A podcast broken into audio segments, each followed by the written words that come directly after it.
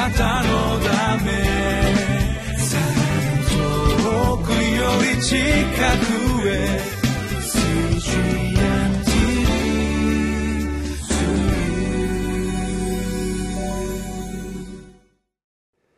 皆さんこんにちは。リビングライフの時間がやってまいりました。私は東京ホープチャペルの牧師の西田と言います。今日も神様の御言葉に聞いてまいりましょう。今日のテーマは命の御言葉を受ける人か妨げる人かということでございます。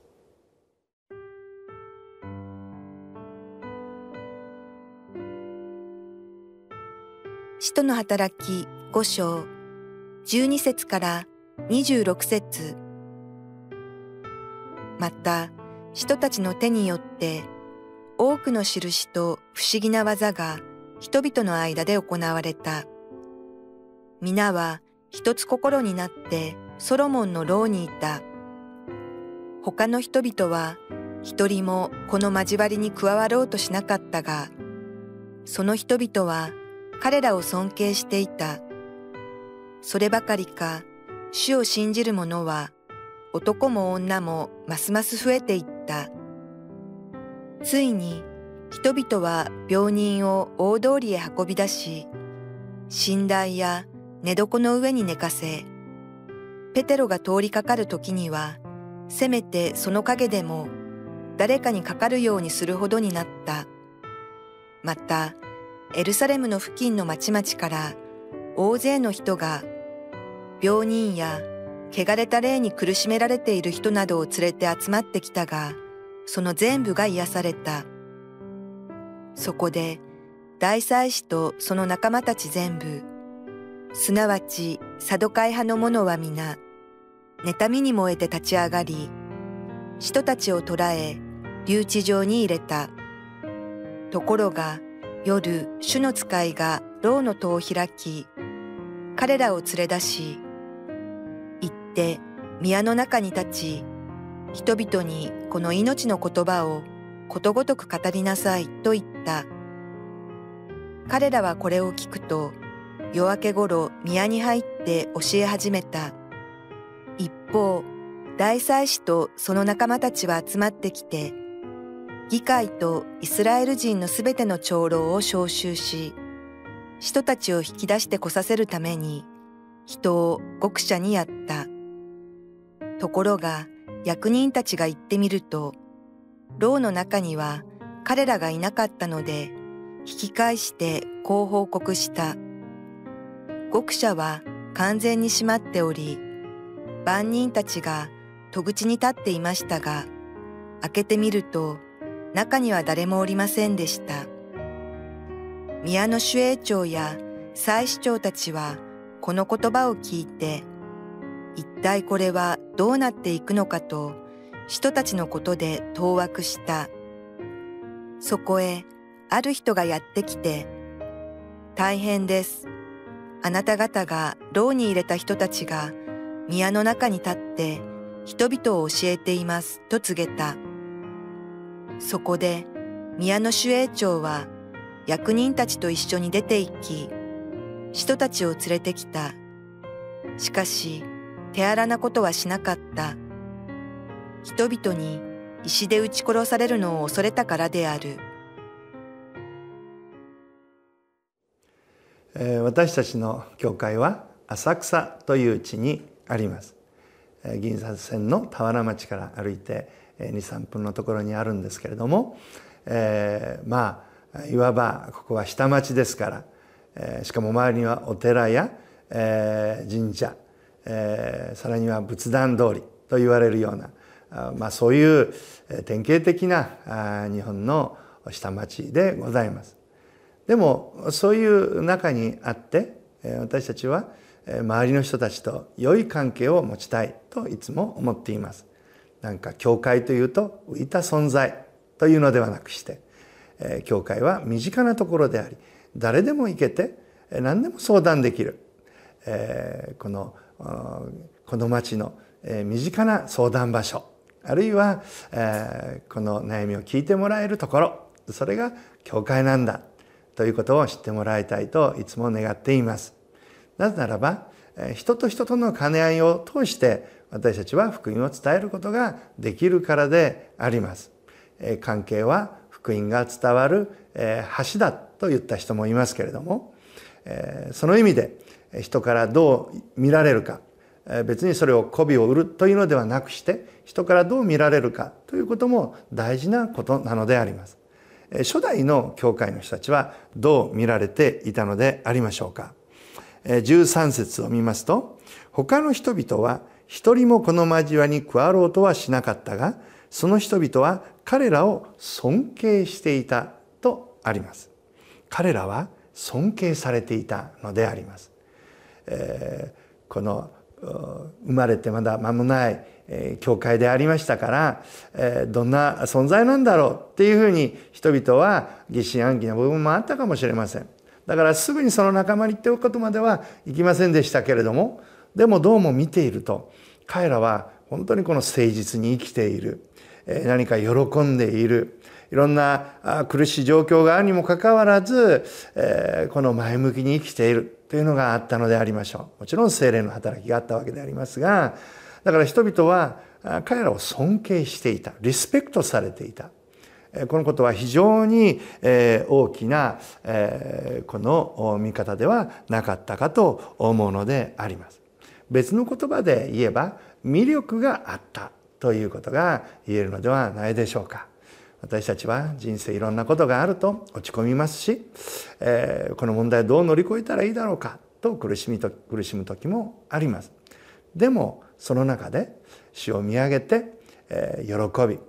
そして主を見上げて希望を失わないで忍耐して歩んでいくその姿その姿は多くの人々にとって魅力ある存在と言えるのではないかと思うのであります。人々はそういう人たちに自分の悩み事を聞いてもらいたいと思います。どんなことも受容してもらえれば話しやすいですよね。えー、この人の持つ雰囲気っていうのは非常に大事だと思いますが弟子たちはそういうオープンなそして喜びにあふれた雰囲気を持っていたに違いありません。ですから人々は彼らを尊敬しておりました。そして次に人々は15節を見ますと、14節を見ますと、そればかりか、主を信じる者は男も女もますます増えていった。そういう雰囲気がありましたから、信じる人たちが次々と起こってきたのであります。さらに15節ついに人々は病人を大通りへ運び出し、寝台や寝床の上に寝かせ、ペテロが通りかかる時にはせめてその影を誰かにかかるようにするほどであった。影に触れれば病気は治るんじゃないかという期待感があったというほどでありました。16節またエルサレムの付近の町々や大勢の人が病人や汚れた霊に苦しめられている人などを連れて集まってきたがその全部が癒されたなんという素晴らしい宮座が起こったんでしょうか、えー、その醸し出す雰囲気だけではなく人々が病人の人や悩んでいる人や苦しんでいる人を連れてくると彼らが癒されていった。まさに神の不思議な技奇跡が起こったというのであります、えー、そのような神の御業が教会に起こったらもう人々は教会に押しかけてくるんじゃないでしょうか、えー、まさにそういう現実が初代教会には起こったのです。私たちも決して信仰を失ってはなりません。神が働かれたそのような技が起こることを信じようではありませんか。もう人々が教会へ問題を持っている人や病人も連れてくる。そしてそこで癒しや奇跡が起こっていく。そんな宮業が起こったら本当に素晴らしいと思います。私たちの教会も先日40数年間躁うつ病で悩まされていた一人の姉妹が癒されるという奇跡が起こりました。9ヶ月半ずっと引きこもりだったその姉妹でしたがしかしこの皆さんの祈りによって癒されて今1ヶ月経ちますけれども休まず礼拝に来られそして主を見上げておられます。彼女はまた不眠症でもありました。教会に来た時もう一睡もできなかった。みんなで祈りました。そしたらその翌日から2時間3時間眠れるようになって今は7時間から8時間寝れるようになったという証をしてくださいました。みんなその証を聞いて喜びました。あ神様が生きておられる。そう皆さん思いました。最近では怒りに捉えられていた人がその怒りから解放されて、えー、もうこの人々を呪うようなところまで行っていた人が、えー、もう人の顔を見ると、えー、その呪いの思いから解放されて、え逆に祝福する思いが与えられた、まあ、そんな証も聞きました。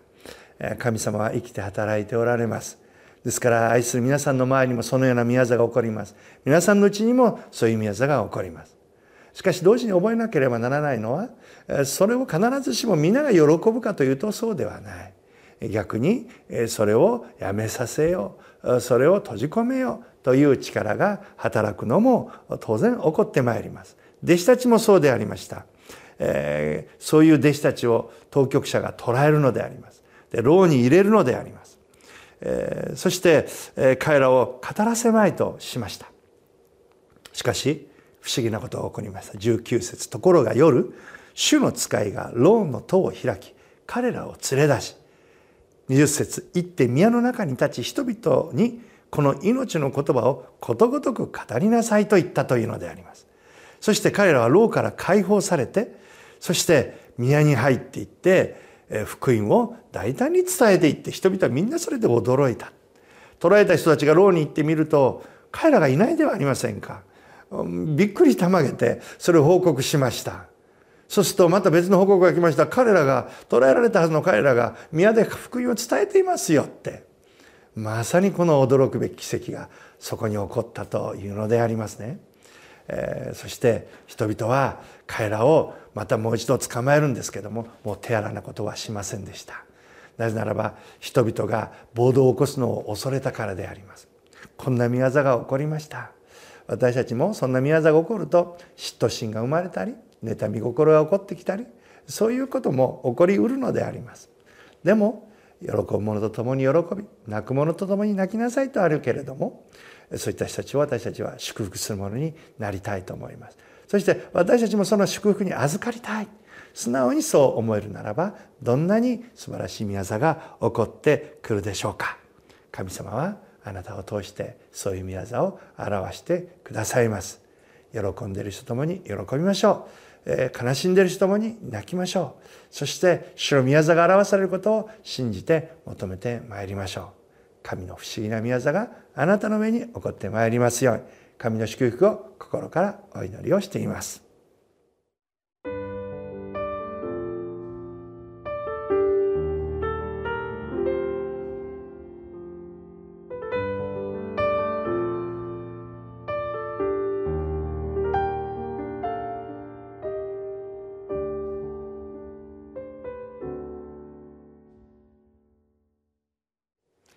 あなたは神様に期待しておられますか？主は生きておられて宮沢を表すお方です。そして神様の宮座が表せやすい心とは神に期待し神を待ち望む心。そのような人に神の宮座は起こってきます。ですから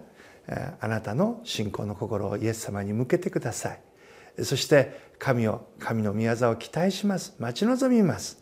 あなたの宮座を表してください。そう願い